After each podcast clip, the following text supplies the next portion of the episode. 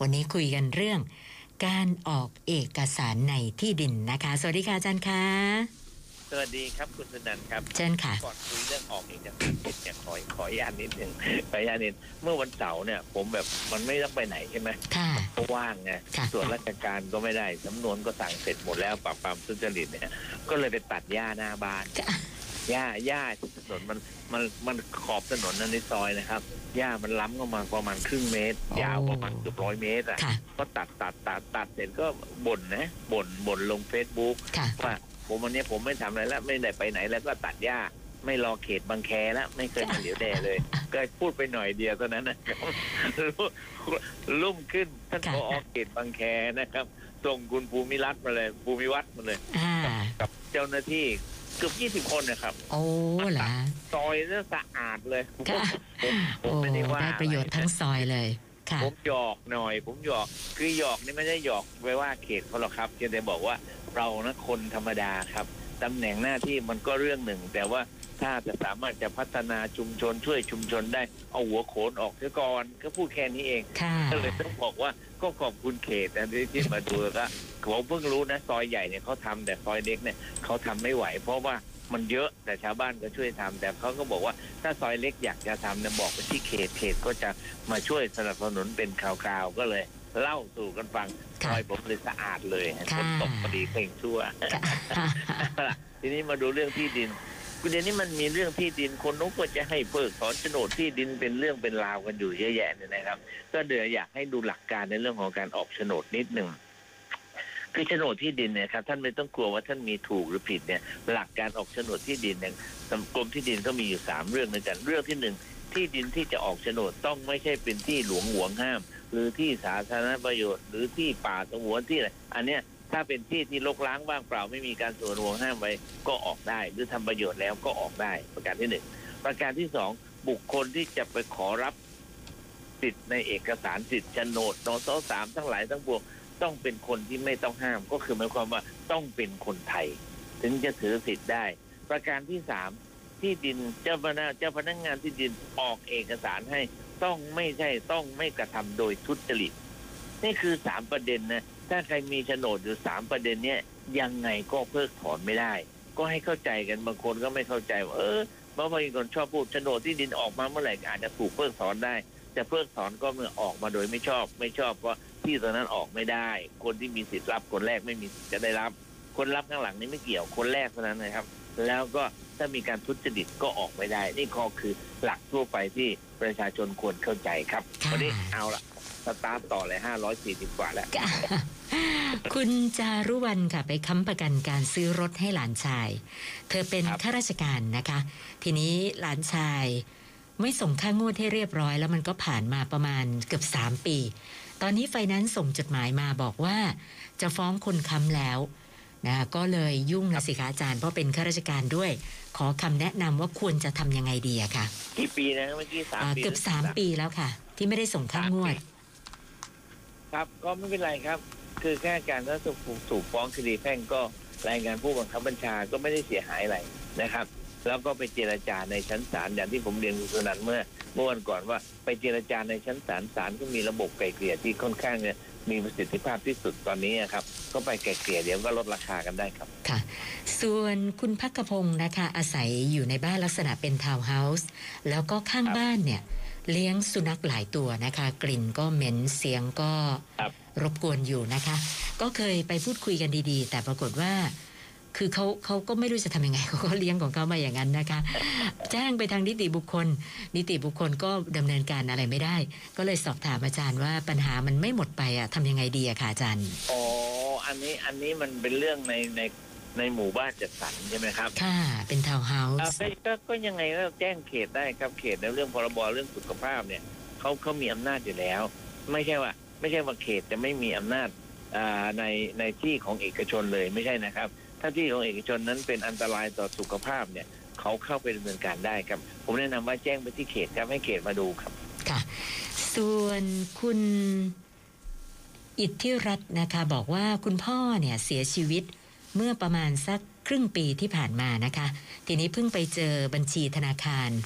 แล้วก็ไปอัปเดตบุ๊กมาล่าสุด เหลือเงินอยู่ในบัญชีประมาณหมื่นกว่าบาท ไปติดต่อทางแบงค์แล้วเหมือนเดิมค่ะอาจารย์บอกให้ตั้งผู้จัดการมรดกมา ก็เลยสอบถามว่า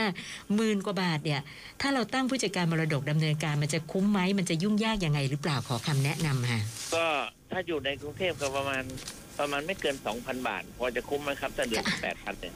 เหลือมันแปดจะพัต้อนงไปที่ศาลนะค่ะคงไม่ได้ต้องไปที่ศาลค่ะศาลแนะนำให้หรือไปที่สำนักงานอัยการคุ้มครองสิทธิ์ก็เราก็จะดูให้ถ้าถ้ามันไม่มากนะครับค่ะถ้าถ้าได้แล้วสุดท้ายได้นิดเดียวเนี่ยเราก็พยายามจะให้มันน้อยที่สุดนะครับทำมันต้องเสียค่าใช้จ่ายค่าใช้จ่ายก็มีค่าประกาศซื้อพิมพ์ของศาลอะไรพวกเนี้ยเท่านั้นเองครับ ค่ะค่ะ แล้วก็คุณสุภวัต ลูกสาวขายดาวรถต่อให้เพื่อน ปรากฏว่า หายไปทั้งคนทั้งรถเป็นปีแล้ว ตอนนี้ไฟนั้นซ์ก็จะฟ้องลูกสาวนะคะ แล้วก็จะต้องไปขึ้นศาลเร็วๆนี้ ก็เลยอยากจะทราบว่า ลูกสาวเนี่ยมีบ้านที่กำลังผ่อนอยู่ ส่วนทรัพย์สินอื่นเนี่ยไม่มีนะไม่ทราบว่าเขาจะยึดบ้านหรือเปล่าคะอาจารย์ ก็ก็คงยึดแหละครับแต่นี่ลูกสาวหายไปไหนล่ะครับ อ่าเพื่อนขายขายดาวน์ให้เพื่อน ปรากฏว่าเพื่อนเนี่ยหายไปทั้งคนทั้งรถเลยลูกสาวหายใช่ไหมใช่ค่ะอาจารย์โอเค ก็ก็ไปสู้คดีแล้วก็ ก็คือยังไงก็ต้องยอมนะครับ เพราะว่าเราขายดาวน์แล้วก็เราไม่ได้โอนทางทะเบียนไม่ได้เปลี่ยนไฟแนนซ์นะครับ ไม่ได้ค่ะเปลี่ยนชื่อที่ไฟแนนซ์เราก็ต้องรับผิดชอบครับ ค่ะ คุณเอกราชนะคะบอกว่าเอ่อที่บ้านเนี่ยติดกล้องวงจรปิดนะคะ แล้วก็พบครับว่ามีชายหนุ่มคนหนึ่ง ขับรถจักรยานยนต์มาเยี่ยมเยี่ยมมองมองๆเข้าใจว่ามาแอบชอบลูกสาวนะคะ ทีนี้เขารู้สึกไม่ค่อยปลอดภัย เพราะว่าคือคนที่บ้านเนี่ยก็ไม่ได้อยู่กันตลอดนะก็เลยอยากจะทราบว่าไอ้การที่มีพฤติกรรมแบบนี้ เราสามารถไปไปแจ้งเจ้าหน้าที่ตำรวจได้ไหมคะเนี่ย แจ้งได้ครับเอาภาพในกล้องวงจรปิดไปให้ตำรวจเผื่อตำรวจเขารู้จักเขาจะเรียกมาปรามปรามๆซะก่อนค่ะคือบางคนนึกว่าต้องมีเรื่องถึงจะแจ้งตำรวจจริงๆประมวลกฎหมายวิธีวินัยความอาญามาตรา125เนี่ยเมื่อใครจะมีเรื่องขอความช่วยเหลือเนี่ย ก็ไปแจ้งได้ค่ะเนี่ยคนมันไม่อ่านตำรวจเองบางคนพนักงานสอบสวนบางคนก็ไม่รู้นะพนักงานสอบสวนหรือตำรวจเขามีไว้ เพื่อให้ความช่วยเหลือแต่ว่าไปขอความช่วยเหลือต้องแจ้งชื่อแจ้งนามสกุลเขาถึงจะช่วยครับค่ะ คุณสมประภาบอกว่าคุณอา มีคนเอาเด็กมาฝากให้เลี้ยง ปรากฏว่าตอนแรก ๆ ก็จ่ายค่านม แต่ว่าจ่ายอยู่ไม่กี่เดือน แล้วก็หายไปเลยนะคะ คุณอาก่อนอันนี้ไปดำเนินการเกี่ยวกับเรื่องทะเบียนราษฎรแล้วก็จนได้กลายเป็นพ่อแม่ของเด็กคนนี้นะคะ ให้เขาใช้นามสกุลของคุณอาด้วย แล้วก็ตอนนี้เรียนจบแล้ว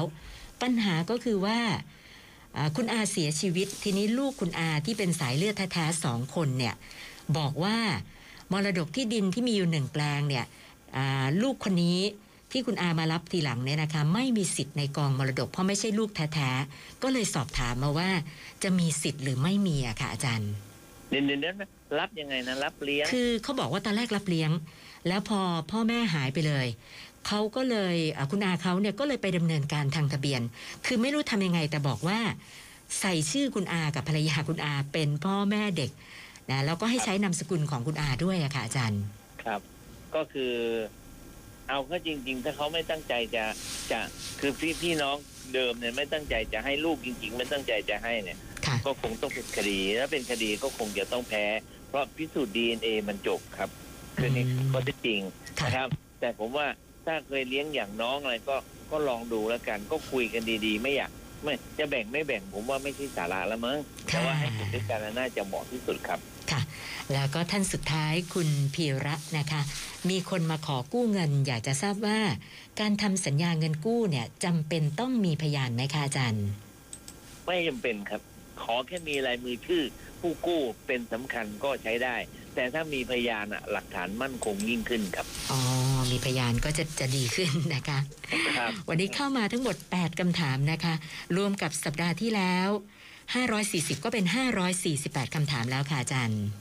โอเคครับ แล้วคุณสนันลงทะเบียนฉีดโควิดหรือยัง ยังไม่ได้ลงค่ะอาจารย์ค่ะเพราะว่ารอบรอบนี้ให้คนที่เขาสูงอายุแล้วก็ มีโรคประจำตัวลงกันก่อนนะ ผมก็ว่า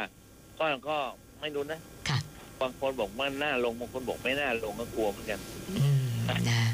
ก็ ก็ไม่เป็นไรค่ะ